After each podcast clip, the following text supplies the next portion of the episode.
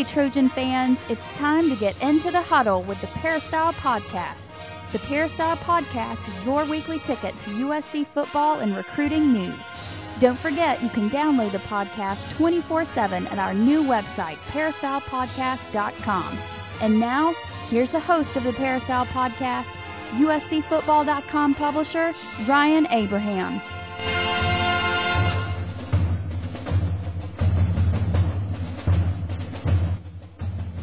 Hello, Trojan fans, and welcome to episode number 144 of the Peristyle Podcast.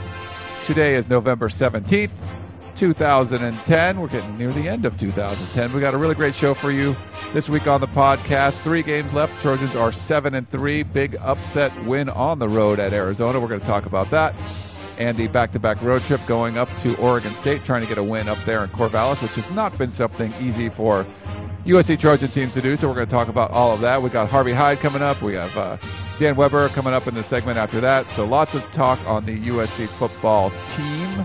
If you have any questions or comments, you can always drop us an email. Podcast at uscfootball.com is our email address. Or call us today, 206 888 6755. Anytime. Give us a call, 206 888 6755. That's our voicemail number. You can leave us a voicemail and we can play your question on the next Peristyle podcast show. We got a bunch of uh, voicemail questions today, so that'll be good. We can hear some of your voices out there and answer your questions. Again, it's the Peristyle podcast. I'm your host, Ryan Abraham. We love to have the coach, Harvey Hyde, in the first segment each and every week. No exception this week. Coach, what's going on, man? Well, baby, it's happening. It's happening. The Trojans uh, went on the road. Uh, it's a little nail biter, like I thought it might be. Uh, I have uh, a thumb left on one hand, and I got couple. I got a couple of fingers on the other hand. But a win is a win, and when you go into Tucson and you win there, it's a difficult place to play and win at.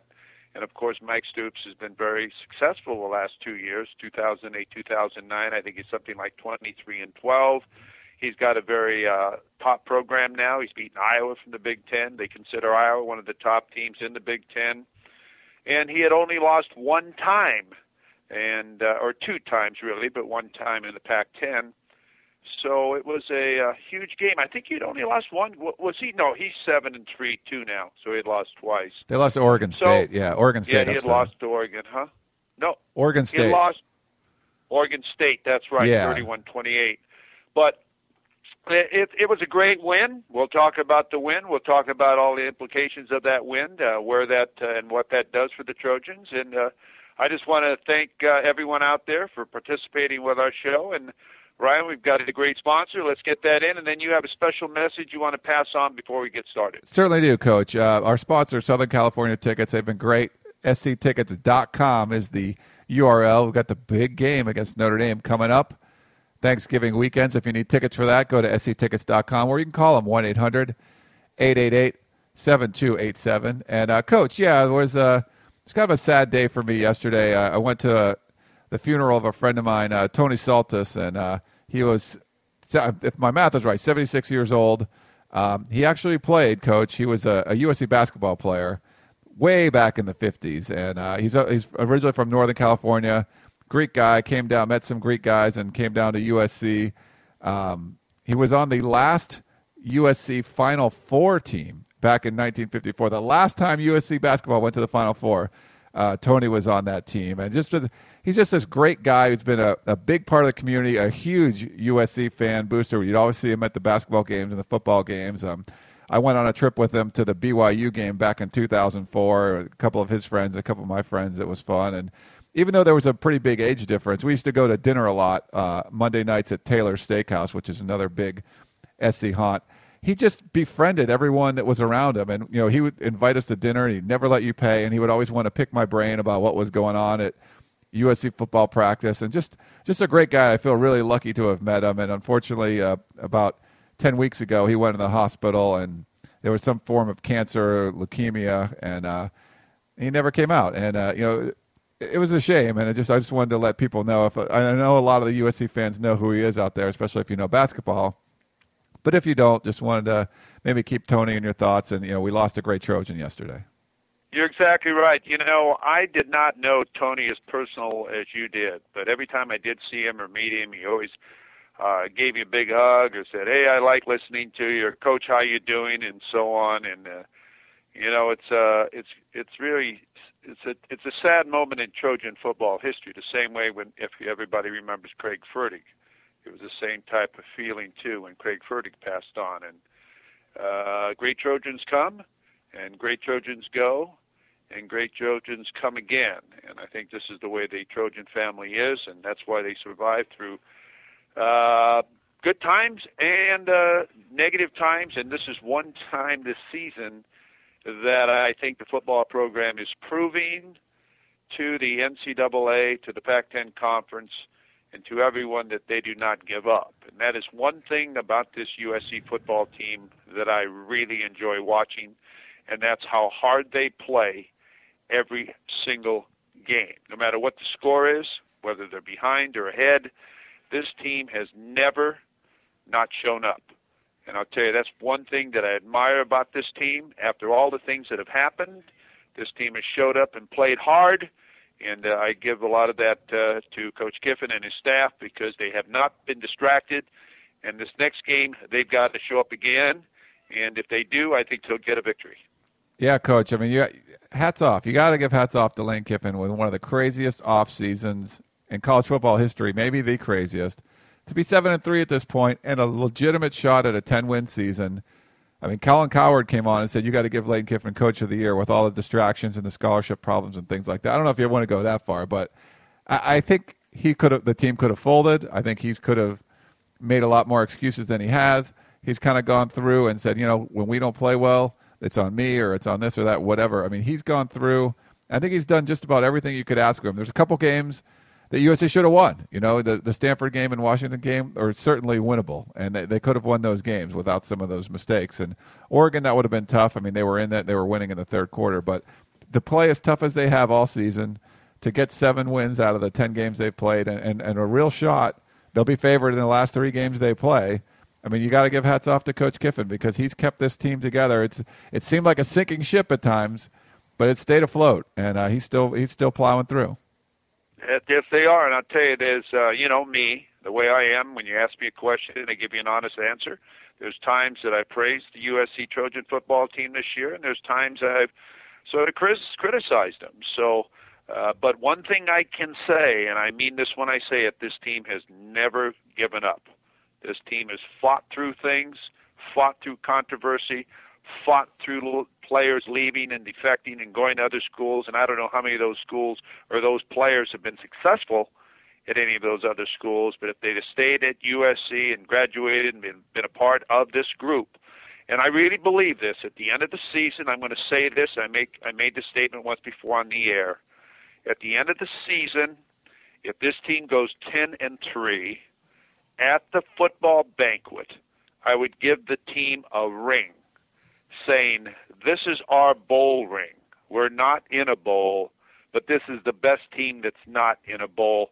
Wear this ring and watch the other teams play because you might have been playing in one of those bowl games. I really mean that because this team has been through that type of season. It is. It, it has been pretty crazy, and that the win, the win last weekend, I think you could argue is the the best win of the year for them, beating a ranked team on the road like that going through. It was close. Obviously, it was a close game. I don't think they wanted to give up some of those touchdowns that they did, and they, they would have obviously liked to score a few more points. They left some points on the table, that's certain. But, I mean, getting a win over Arizona like that, making the, the final play of the game where they haven't seemed to be able to close out teams sometimes like that, where you have Ross coming come in and, and you know, catch that onside kick and secure the ball and, and secure the victory. I mean, they have to be pretty happy with that. I mean, you must come away impressed coach, uh, coach there, just seeing that win against Arizona? I, I was really impressed uh, because it went down to an onside kick, and I'll tell you, uh, I really liked what the University of Arizona tried to do. I really liked the way that they lined up for the onside kick, and really, uh, their plan uh, would have been successful, but the kicker dribbled the ball up right to Cummings, just dribbled it up to him where he did the right thing. He attacked the ball. He didn't let the ball come to him, otherwise he'd have never got that ball because they'd have knocked him out. But he went to the ball, he got that ball, and USC won the game. If they'd have kicked, if that kicker would have kicked the ball three yards to the right or three yards to the left, and kicked it a little harder where it would have gone through, uh, Arizona might have won that football game, or at least gotten in football position to put that game in overtime. But uh, but I'm going to tell you something.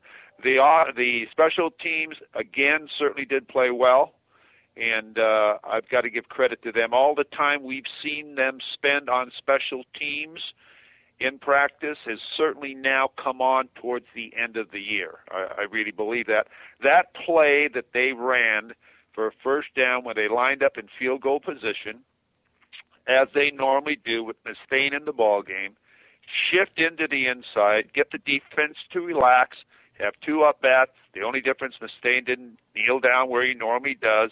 They snapped the ball. Cameron came across the back of the uh, offensive line of scrimmage, went into the flat, and they threw that first down there.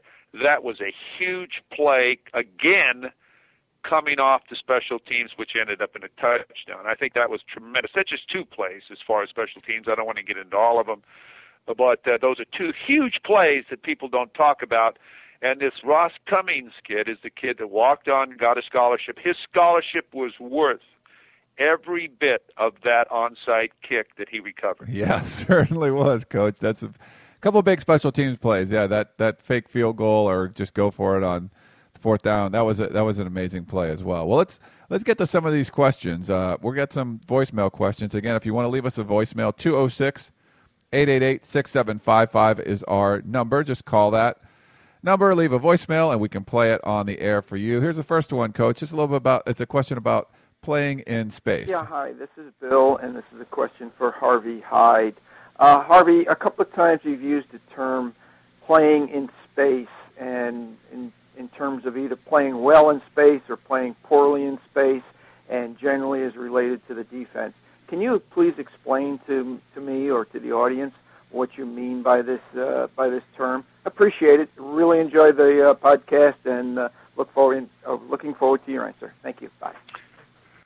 Well, uh, in most terms, I mean playing in spaces. You're just playing out there uh, in the galaxy somewhere, and, and you're not doing anything. You're just flying around with the stars and uh, you've got to be involved. You've got to close down the field. You've got to be in the area of the football and the players you're defending and so on. And it's sort of a loose term that I use as far as space head, or you're in space thinking about something else, or you're not in the right place at the right time, and so on.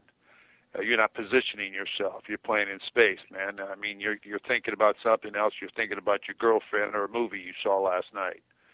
So that's the way I use that term. It's probably misleading, but you've got to you've got to be in a position to make a play. I've always felt that if you're in a position to make a play, then you're in position to do the right thing. If you're not in position and you're not in a position to to cover or make a hit or do whatever you're doing, then how can you make it?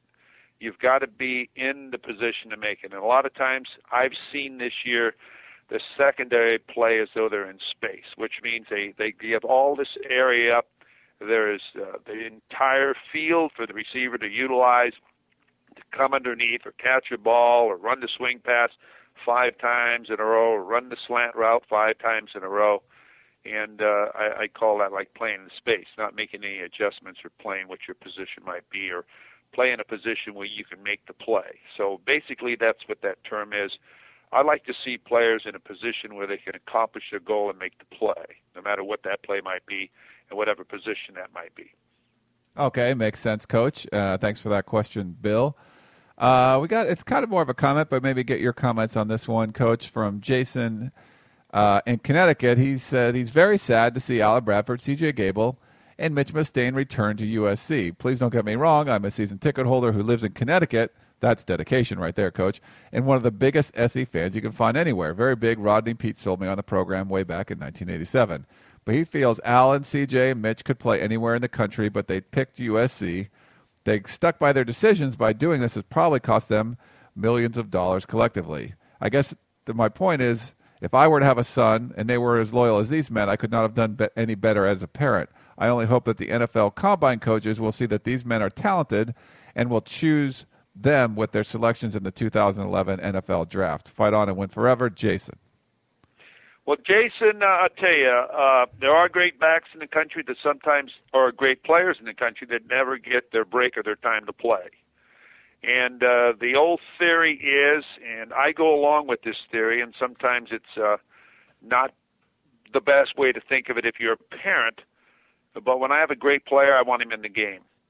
And I've been waiting, or you've been waiting, we've all been waiting, I think, as a football fan or a coach or a broadcaster or whatever, for someone to emerge from this tremendous talent of backs that USC has had over the last several years.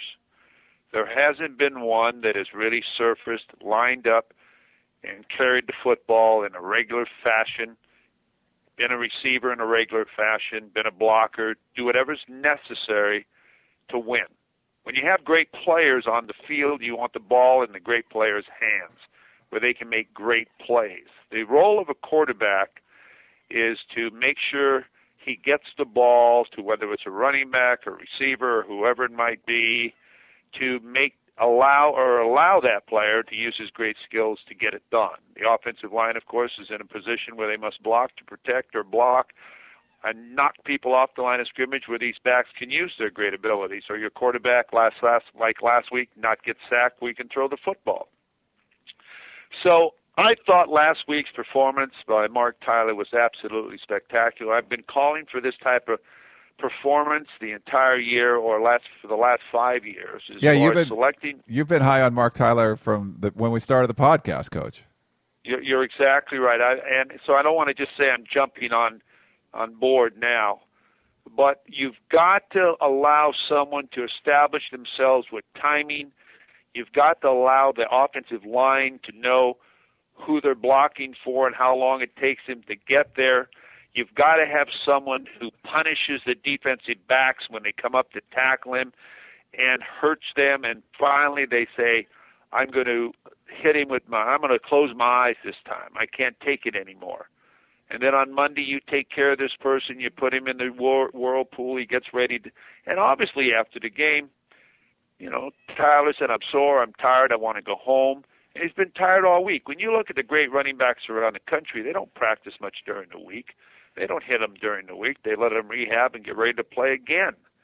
And you get a rhythm. When Tyler's been in the game, there's been a rhythm with the USC offense. Now, when he's out of the game, if another player came in like Bradford, I think he's a tremendous back. I really feel bad he's not playing he would get that rhythm. If you gave him the ball 35 times a game or 30 times a game, that t- same type of success would come.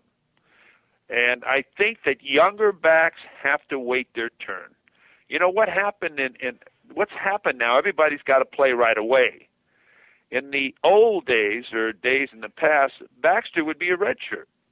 You wouldn't even waste a year eligibility on him. He would redshirt, get his academics uh, together, go out to practice every day, uh, service the scout team, learn the offense, and so on, and save his eligibility. So when Tyler's gone and Baxter's gone and these other guys are, uh, Tyler's gone, and Bradford's gone, and so on, then his turn comes. Right now, what happens? Everybody's got to play right away, and they're not satisfied. So you've got to get your key guy. I thought it was a tremendous performance.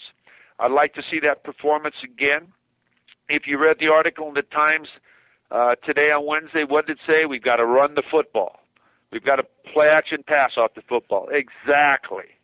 And then you've got to utilize your tremendous receivers you have out there and utilize your backs in the passing game and also your tight ends. If you're not going to throw to your tight ends, then throw to your backs out in the seams and down curl routes and get a uh, and I love the draws they ran last week. Two of their draws were key plays in the game the first down to the one on Havili was a key play in keeping a draw going. A great call.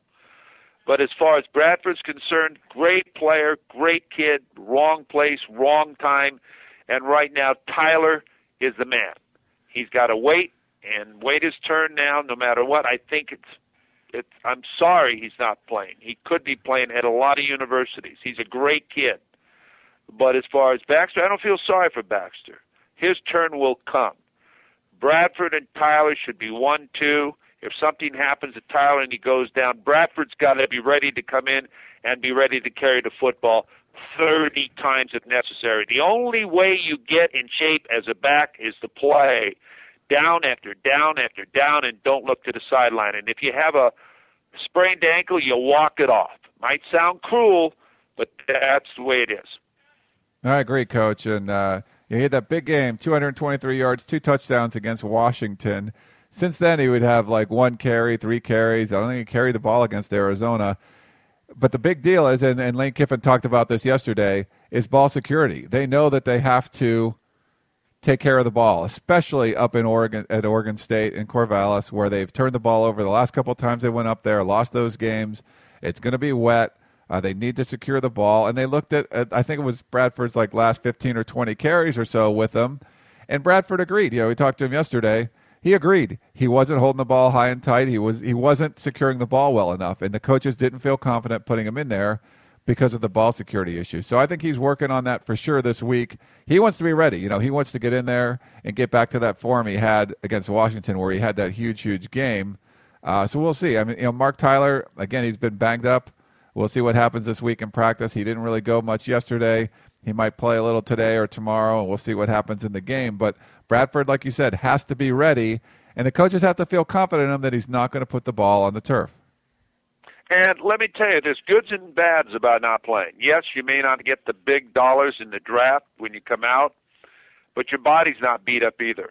Your body is fresh, your legs are fresh, and so on. And NFL scouts and teams look at that. Here's a great player. He'll test well. He's 225, 230 pounds. Great kid, great attitude, which means so much. He brings a fresh body to the NFL, not one nursing injuries and so on. So there's a lot of pluses with it. I know it's very negative. Great players and winners want to get on the field. And it's the attitude that they have if they don't get on the field that you really look at. And uh, and and Ellen just done a great job at that, and I feel bad about it. But again, hey, when Marc's running like he's running, pound him and hand him the football, pound him and hand him the football, use him in pass routes, get the offensive line acquainted to what he does and his timing of the runs, and then throw the football. All right. Well, let's uh, let's get to the next voicemail question. This one is about the li- middle linebacker position, specifically Devon Kennard. JD calling from Washington, D.C. Uh, do you all expect to see Devon Kennard back at defensive end next year? I'm still confused by this ongoing saga at middle linebacker with him and Chris Galippo. I, I understand why Chris got the start and more reps versus Foles and pass happy Arizona, but four tackles hardly amounts to resurgence. How much of this situation is a function of coaches realizing Kennard's ceiling as a middle linebacker – especially in pass coverage and recognizing he belongs at defensive end. It just seems like a tragedy to me to have a guy like Kennard's obvious talent at defensive end playing only in half the downs and running situations.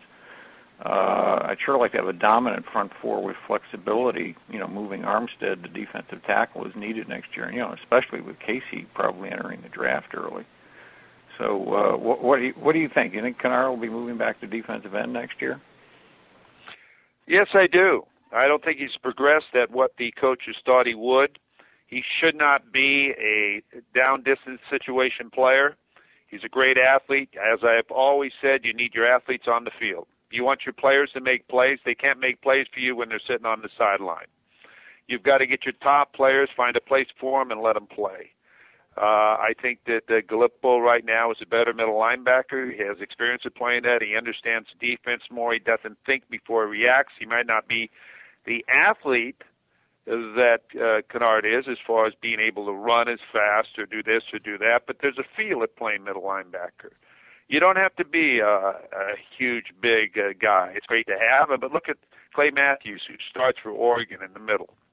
I mean, he's six one, maybe six foot, 220 pounds, but he's where the football is, and he understands the game of football. He has a feel. He's played there all his life.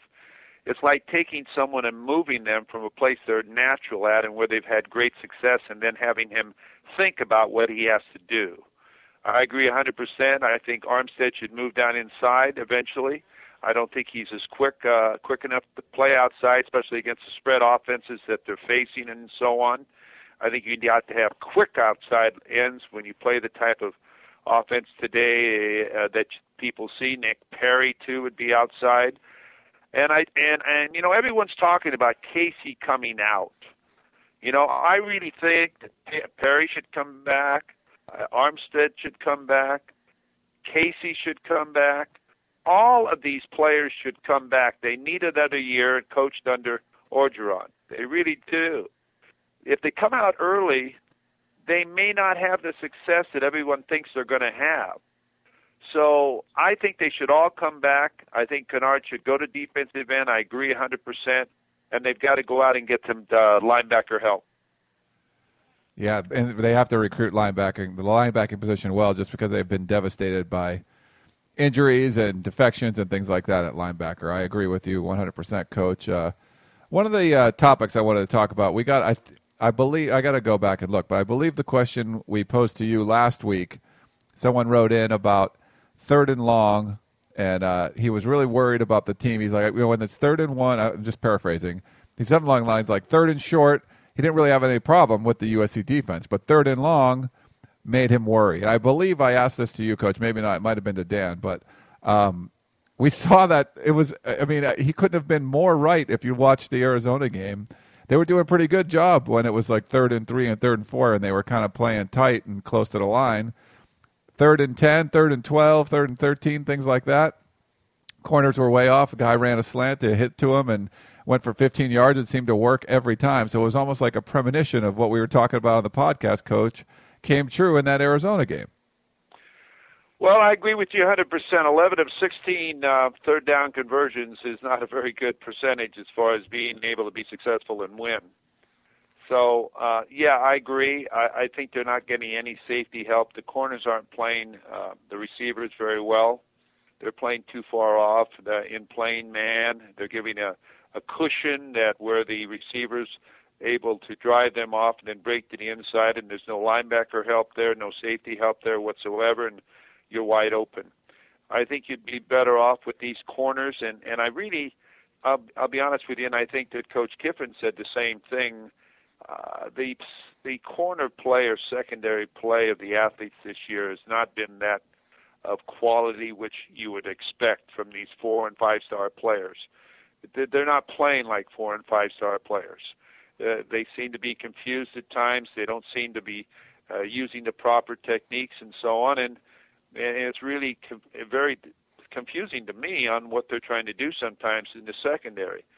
But if on a third and long situation, if you if you're just going to give him a play catch situation, which is ending up being, I'd rather come uh, come up, play the inside, depending where the uh, receivers line up on the field, bring your linebackers up and just go after them, and and try to take away the quick pass to the inside, make it be a long throw, a fade or something, which they're having trouble covering. Wright got beat on one last week and, and just go after them. If it's, if your linebackers aren't going to be in the coverage, what's the difference? Put them on the rush, and make sure you contain the quarterback, especially one that can't run well, and uh, try to put him on his back or hurry his throw or cause a bad throw or an interception. Or, uh, but it'd be tough to get an interception in that type of situation.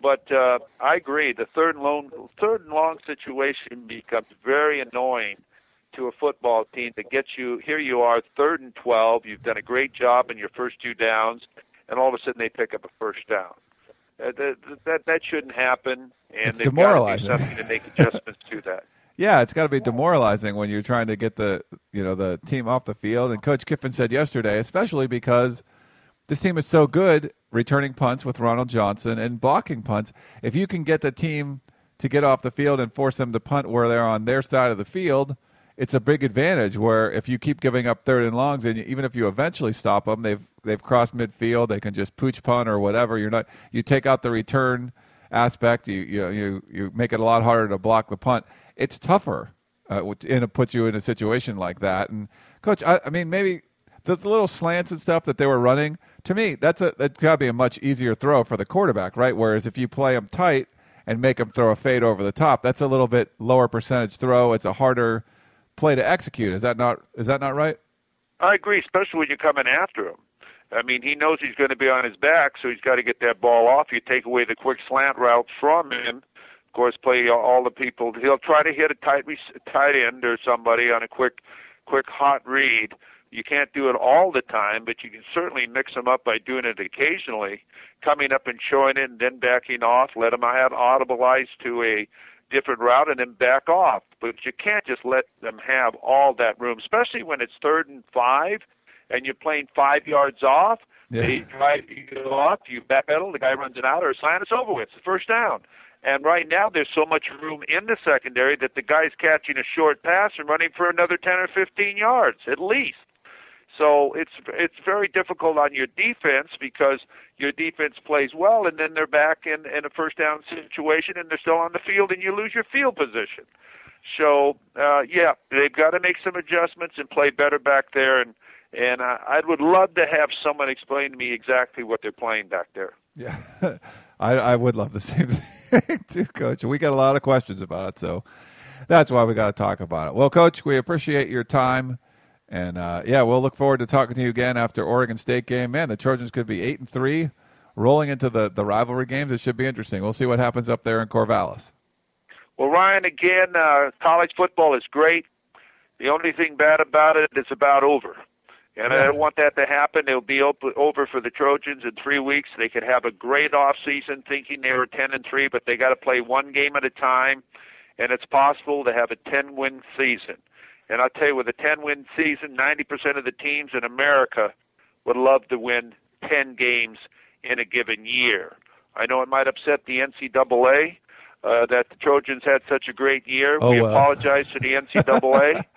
and uh, don't forget, I would give them a ring, a bowl ring at the end of the season at the banquet as a surprise, saying, hey, guys, you're the best team in college football that wasn't allowed to go to a bowl, so we got our own bowl ring. That's a great idea, Coach. All right. Well, we appreciate it as always. Thanks again. We'll talk to you next week. And everyone else, we're going to be back in 30 seconds. We're going to talk with Dan Weber more about the team, what's been going on at practice, and looking forward to this Oregon State game. Stay tuned. Meet us on the other side of the break for more of the Peristyle Podcast. Tickets, tickets, tickets. SC Tickets is your concert, sports, and theater ticket source. We have the tickets you need to any event worldwide. Football tickets are now available. Call SC Tickets now at 1 800 888 7287. 1 800 888 7287. That's 1 800 888 7287. Or visit us on the web at sctickets.com. SC Tickets, concerts, Sports, and Theater. We now return to the Peristyle Podcast and your host, Ryan Abraham. Welcome back to the Peristyle Podcast. We are now joined by USCFootball.com beat writer Dan Weber. Been out of practice, was at the Arizona game. We're going to pick his brain and see what he thinks about Oregon State coming up. What's up, Dan? Hey, Ryan. Uh, Oregon State is coming up. I wish they, uh, you know, we're going up there and uh, see what the weather's going to be like. It's going to be interesting. Uh, I think the fact that it looks like it's going to be what 40s, maybe even get into the 30s, 60% chance of rain. Uh, the fact that USC, I think, uh, you know, feels pretty comfortable running the ball now. I think if you look at uh, the last two games up there, uh, USC got very little out of its running. Uh, you know, they had to throw the ball like crazy. Uh, uh, in the you know the first game they lost in 2006, and then 2008 they got so far behind, uh, they really weren't able to run the ball very well, and then they couldn't either. So. Uh, uh, you know, I think you feel much more comfortable like when you go into a place like Arizona they were able to run the ball. They were able to control the ball. They were able to take the crowd out of the game, and they just gave a sense of you know we're superior. We're we've got better athletes, and and we can kind of do what we want to do. And uh, I think that's really crucial. And uh, so I think they're in better shape with this team the way it's playing now. Uh, that they can kind of assert themselves uh, that they can both a uh, run the ball and b uh, stop the run, uh, and that's you know what what they haven't been able to do. Uh, like the last time up there, Jacquizz Rogers, they couldn't stop him, and USC couldn't run the ball, and uh, it was uh, you know that the one blip in that 2008 team that probably should have won a national championship and left it in you know left it in Corvallis. Yeah, that's they've they've had some troubles up there in Corvallis, and they had to practice with wet balls a little bit this week just to try to simulate the, the weather that they could see up there. Matt Barkley talked about it. He said he didn't think the cold would bother him all that much. He'd wear some thermals and stuff, but the wet balls they, they, they saw a little bit of effect of that in practice yesterday. Yeah, I think he said, and he probably made a good point. He said playing in the rain is probably less difficult than actually when you're in the dry like you are here and then they wet the balls down. He said that's more of an adjustment because it's not exactly reality. Uh, so he said he's just not going to, uh, you know, overreact or, uh, uh, you know, try to do too many things to get ready for it. You just go up and play. And I like that. I don't think you want to, you know, overcompensate. And uh, I do think uh, being able to run the ball, you know, changes a lot of that. You can, you know, dominate the game even though it's their weather uh, if you say, you know, it's our ball and we're going to keep it, and uh, you know, you've got the advantage. And I think in this case, uh, you know, that could be USC's advantage. I think the the run game is, uh, you know, coming around just in time. I, I agree with you, Dan, and we're going to talk about all that too. We got some questions I wanted to get to first, and just to let people know, we're going to um, we're doing a live show tonight on uh, Ustream. We call it USCFootball.com TV. So it's kind of like the podcast, but it's live, and there'll be video so you can kind of see our faces and stuff. And we're going to plan on doing this. Right now, the plan to do it every Wednesday night at 7 o'clock. Uh, you can watch it on the internet uh, on ustream.tv slash USC football. We'll also put that's ustream.tv uh, slash USC football. But we'll also put it up on the front page of USCfootball.com. We're going to do one tonight, which is Wednesday, November 17th. And we do it live from Traditions, uh, which is the brand new on campus bar and restaurant. Uh, it's in the new Tutor Campus Center right next to the bookstore.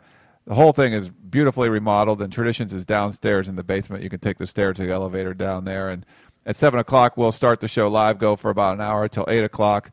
And uh, so if you're down on the USC campus and you want to come by, that'd be great. Just come by. You can ask us some questions. Or if you're watching online, you can type in your questions into the chat box and all of that. So it should be fun. We'll have Gerard Martinez down there, as our guest.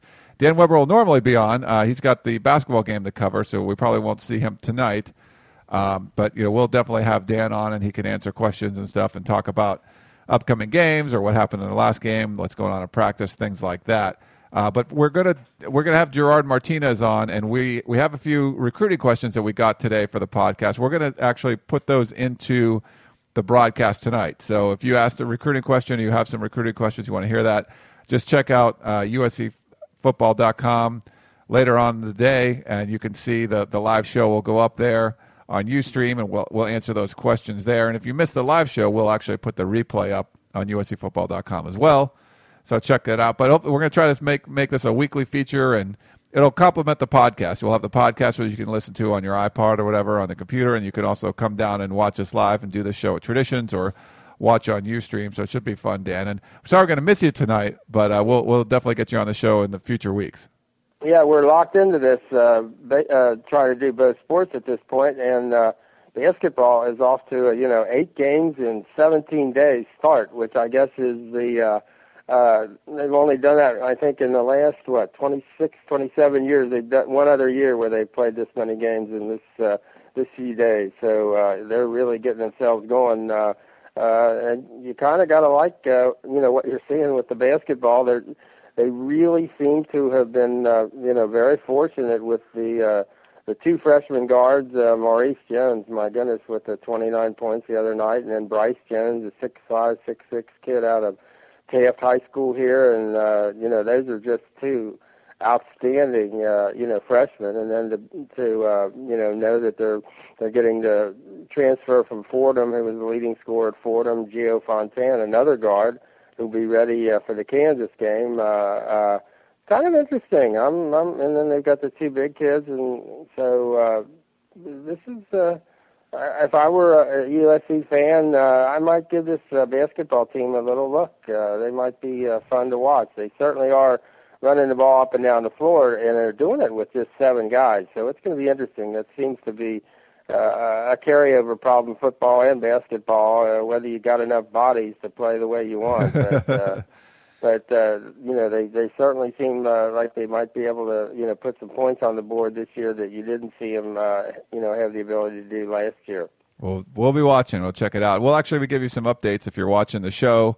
You can't see the basketball game. We'll give you updates of what's going on during the basketball game, uh, up from the basketball game uh, during our show and stuff. So it should be good. So again, that's ustream.tv slash USC football, or just go to uscfootball.com tonight. And we'll we'll post the link up there. Well, Dan, we have uh, some questions. We have a voicemail question to start.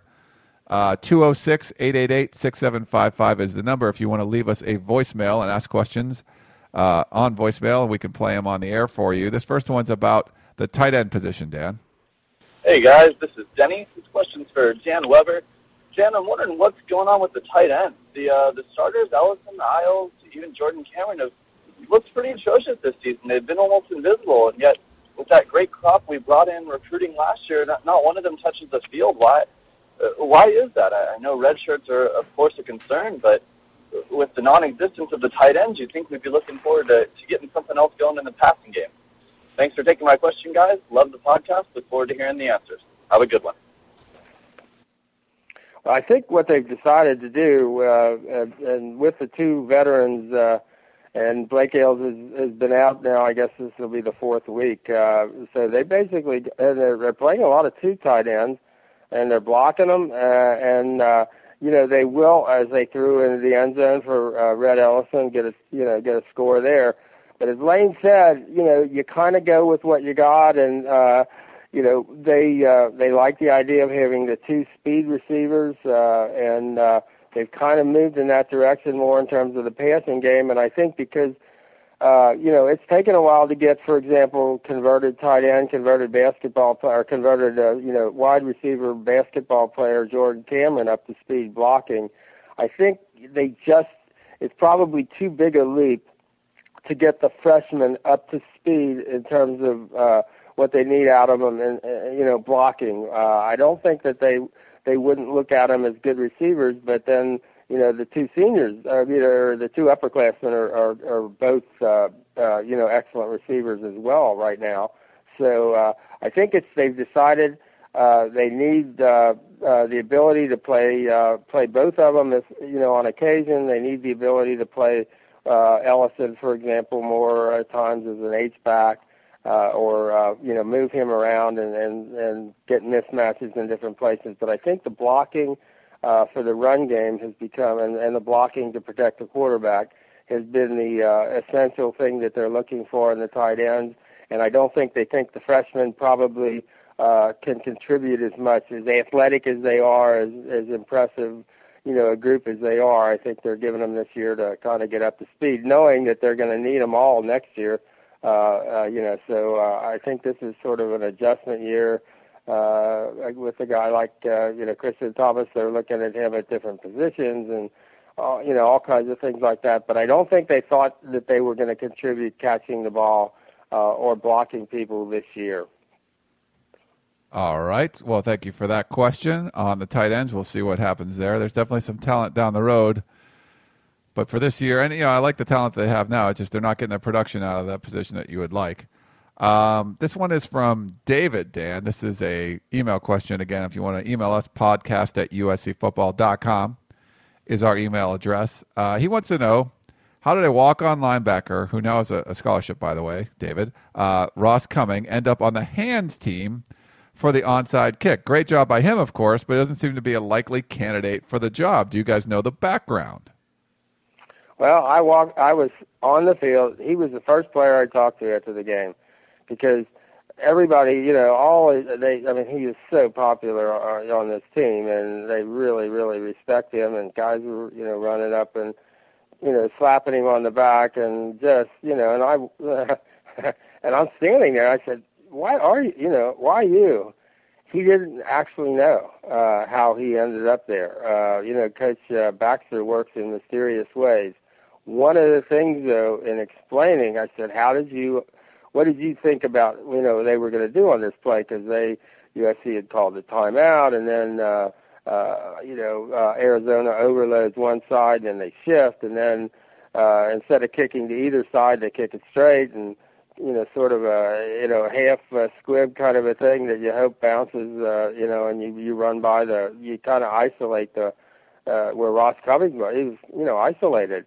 And he said I had studied everything, every one of their uh, uh, onside kicks for the year, and he said they did this against Iowa, which was you know back like the first week of September or whatever and he said I remembered how they did it, and he he said I knew that's what he said I just knew it was coming to me, and I knew how they were going to do it, and I was just ready for it.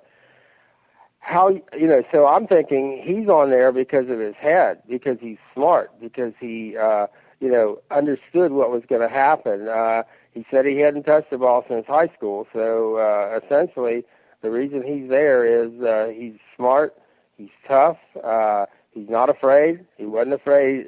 Some kids might say, "Geez, I hope it doesn't come to me."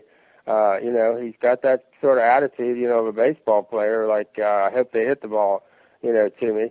And uh, and he just did it exactly right. Uh, but that's a it's a really good question, and I maybe I should ask John Baxter exactly what was the thinking uh, in terms of, of Ross Cumming. But but my judgment after looking at the way it all developed is he's on there because he's smart and he's tough and he's not afraid uh, to make a play. And uh, it was very impressive. The kids, uh, I think, uh, first one, uh, you know, out there was Galippo just screaming, you know, what a great job Ross Cummings did on that play. What a great job. Oh man, this is, this is, you know, this is how you win games because everybody on the team contributes and.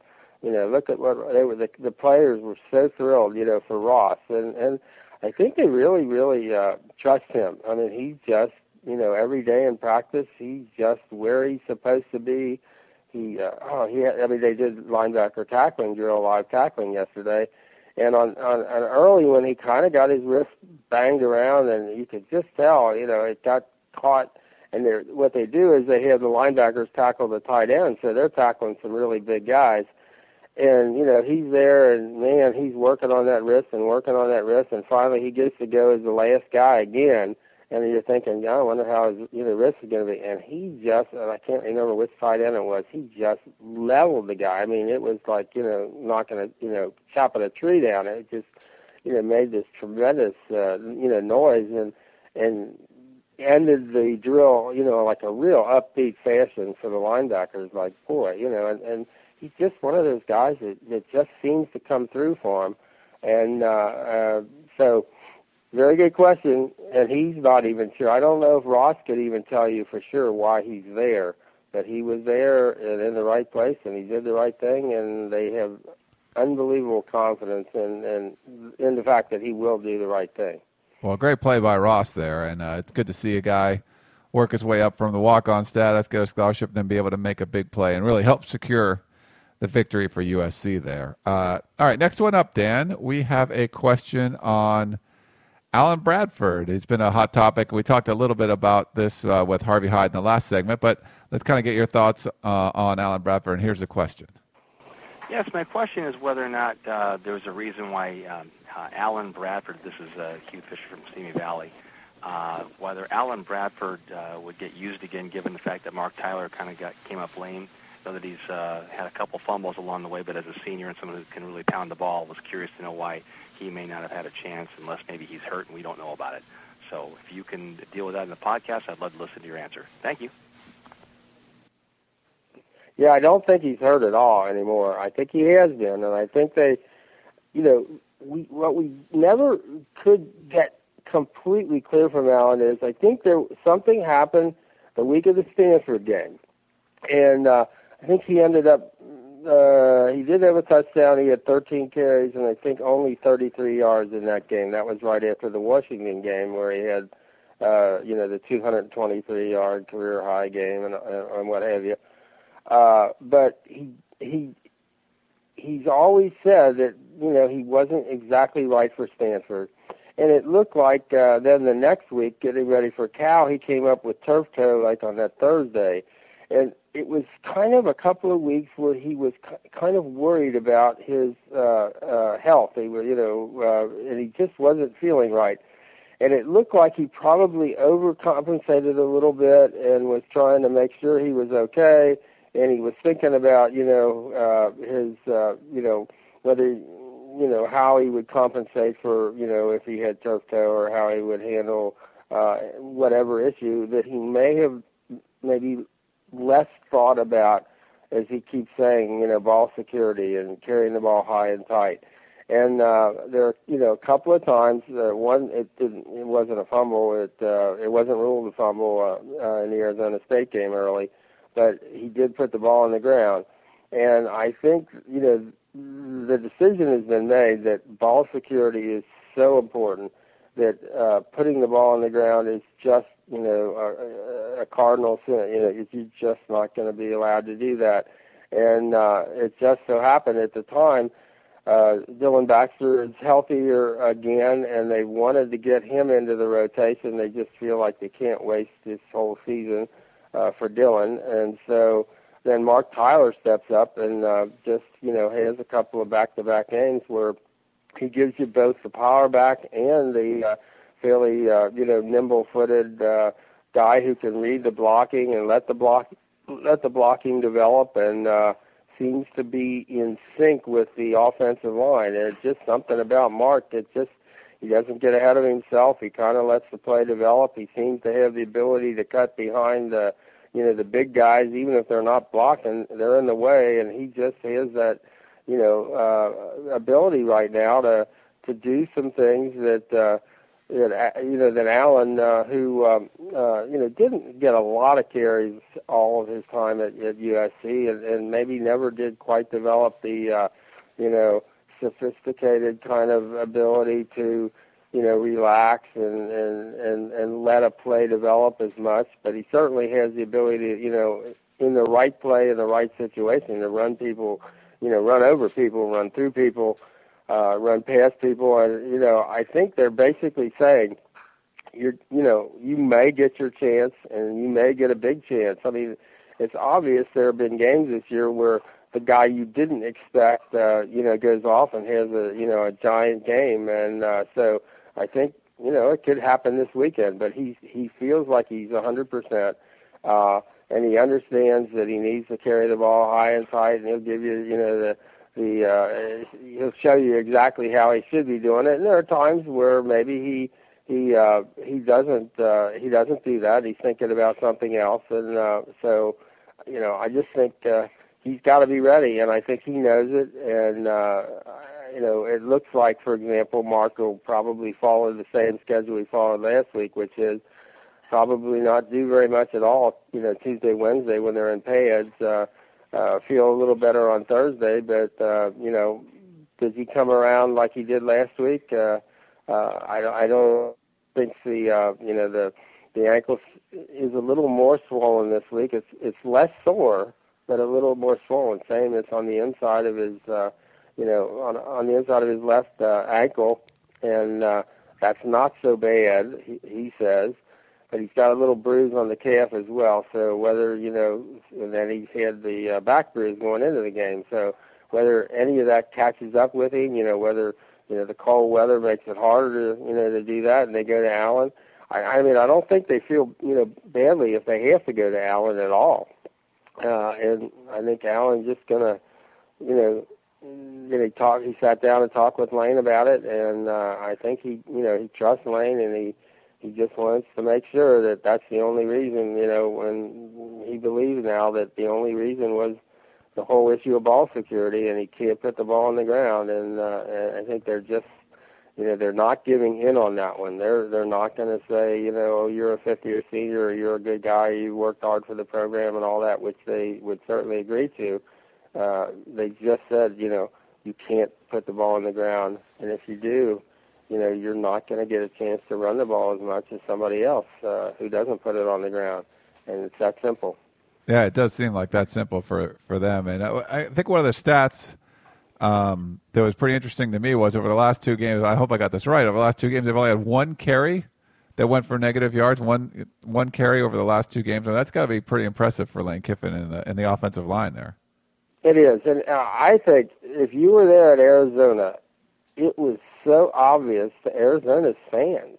They just watched USC line up, and against a really good defense or defense that had certainly had a good, you know, you know, record this year, and you know, in the Pac-10 and then nationally and then you know stat-wise and what have you. And he just you know lined up and ran right at them and knocked them all over the field. And, and it really took out you know the Arizona crowd. I mean, they sat there and it was like, oh, these guys are you know they're bigger than we are, they're stronger than we are. They can do whatever they want, and they just move the ball right down the field on us. And it was like watching an old time USC football game, you know, with one of those Heisman tailbacks, uh, where they just, you know, line up and say, "Here we come," and that's what they did. And uh, you know, when he ran, I mean, when Marc runs into the, you know, the end zone on the the one touchdown where he basically not even touched, you know, he runs right through the middle of the line and, and just makes a, a really good cut back into the end zone. It's like deflated, you know, Arizona Stadium. I mean, they just kind of sat there and thought, Mm-mm, maybe, maybe not. We're probably not as good as those guys, and it, it really is a way of doing that. I think, it, you know, that was kind of the old USC way of doing it uh, in the Pac-10. Is just lining up and saying, you know, our linemen are bigger and better, and our running backs are bigger and better, and sorry, we're not going to let you play uh, it's our ball and we're going to keep it. And uh, I mean, I think uh, uh, you know that would be the way to do it. Obviously, this weekend, uh, you know, uh, it's the way they haven't been able to do it the last two times at Oregon State is uh, basically, uh, you know, do what we do well and uh, and and not, you know, try to, you know, and, and don't turn the ball over. As Allen was saying, he's been there twice.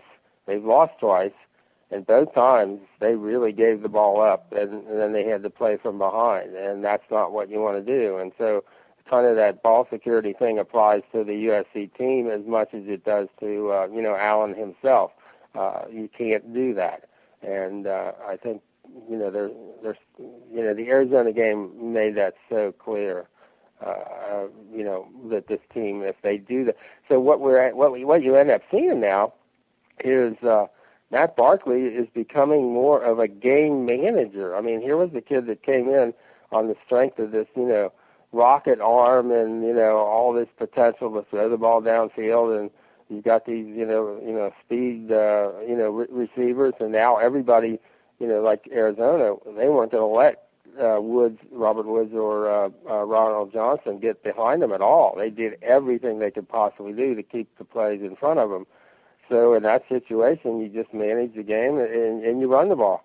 And so uh, Matt Barkley's becoming, uh, you know, this game manager, and uh, you know, don't turn the ball over. They had the one fluke, you know, uh, deflected interception off of Jordan Cameron's hands, but other than that, in 82 plays, you know, they didn't, uh, they didn't lose ball security at all, and that's. Uh, that's got to be uh, kind of an interesting way that you know Matt becomes now Mr. Uh, game Manager instead of you know Mr. Uh, you know big arm uh, you know t- you know and that's interesting because you know halfway through the year he had 20 touchdown passes and uh, you know just four interceptions and and all of that but teams then start playing you differently and you have to be able to take advantage which I think USC uh, you know in a lot of ways has been able to do.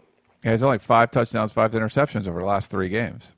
Right. Yeah, and so uh, but they you know they run the ball better and uh, his accuracy, we're not sure. What he, hasn't had as many shots, but he's had a couple where he's had, you know, he's had the receiver downfield and he's taken the shot, and and a couple of times, once to Robert, once to Ronald, the ball just isn't on target, and uh, so you know it's a good thing that they've been able to run the ball. They just, uh, you know, even when they've gotten their chances, uh, they just haven't seemed to hook up on the on the deep balls. So uh, now, whether that's one of those things that the more you go away from it, the less likely you are to do it when you get that one or you know that one or so chance a game.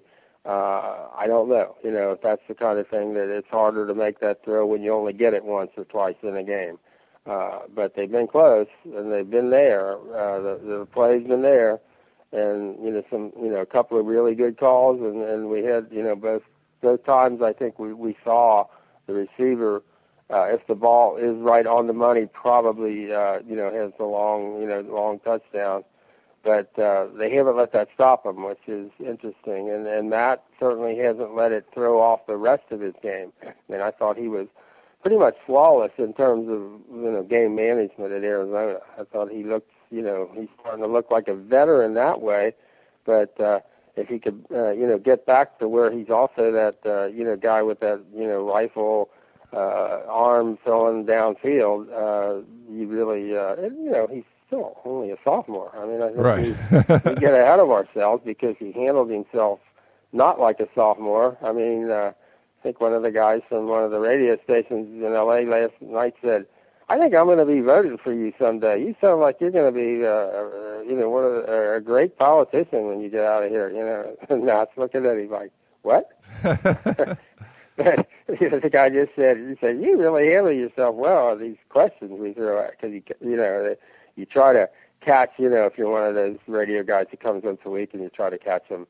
with this question or that question because you're looking for a really good soundbite, and you can't catch Matt. He's just, you know, he's just too good at it, uh, and he's not going to say anything that's going to get anybody, you know, excited in terms of the opponents or you know going to put up on the on the locker room bulletin board, and uh, uh, and so I think we at times forget that you know he's still a young you know, young uh, young kid, and still only uh, this is only his second year, and and he, he he just you know had a full year as a starter when he's a freshman, but uh, that's really unusual. Certainly is. All right, Dan. Well, great stuff as always, and uh, we wish you well on your trip up to Oregon State, and we'll see you down there at the basketball game tonight. But have a good time up there, and thanks again for joining us. Thank you, Ron. We enjoyed it very much, and uh, know we will be prepared for uh, for the weekend. I think. Certainly, yes. We'll be all over USCFootball.com. We'll be all over. And I just want a, a little programming note. And Dan, I, I haven't even talked to you about this yet because we are doing that show. It looks like we're going to do Wednesday nights as our normal night uh, down at Traditions at 7 p.m. We'll see if it goes okay tonight, and we'll probably we'll let everyone know. We'll keep that going uh, on our UStream show. You can check it on USCFootball.com. But because of that, if we're going to do that on Wednesday nights, we were talking about moving the podcast from Wednesday mornings to Monday mornings. So I think we're going to play with that. If you have any feedback, you can drop us an email, podcast at uscfootball.com. But we might actually start that next week, move it around a little bit, and we'll play with it. If it doesn't work, we can move it back to Wednesdays. But send us your feedback if you Yeah. have any. Dan, any thoughts on Mondays? Yeah, I think that sounds great. I think Monday'd be great. You know, people, uh, you know, that's when you get a lot of questions over the weekend after the game, and you're, you know, you're thinking about them, and uh, so. Uh, uh, yeah, we'd be uh, we'd be a little bit more. Uh, uh, we won't see them on Monday, so uh, that would give us something to kind of you know look forward to as to how the week is going to go, and uh, kind of uh, uh, you know looking you know looking ahead. I like the idea of the podcast, kind of looking ahead. Uh, uh, and, and you know you're still close enough to the game day, uh, so you, you you've got that you know perfect chance to kind of look back real quickly at, at what just happened and then uh, you know how does this affect where you know going forward? So that sounds like a good idea. I'd I, I'm, I'd be all for that. That'd be great. All right. Well, thanks, Dan. And yeah, again, if you have any comments for us, just drop us an email, podcast at uscfootball.com. Hopefully, it won't affect too many people, and we'll, we'll play around and see how it goes. But Dan, thanks again, and everyone else, thank you for tuning in. This is the Peristyle Podcast. You can check us out on peristylepodcast.com, and we'll tune in next week. Listen for a new show when USC goes up to play Oregon State.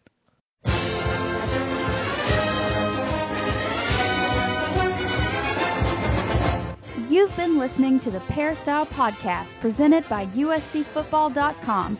Be sure to tune in next week for the latest news on Trojan football and recruiting. And don't forget, you can automatically download the podcast directly to your iPod or MP3 player for free. Just click the iTunes link on peristylepodcast.com or search for Peristyle Podcast at the iTunes Music Store.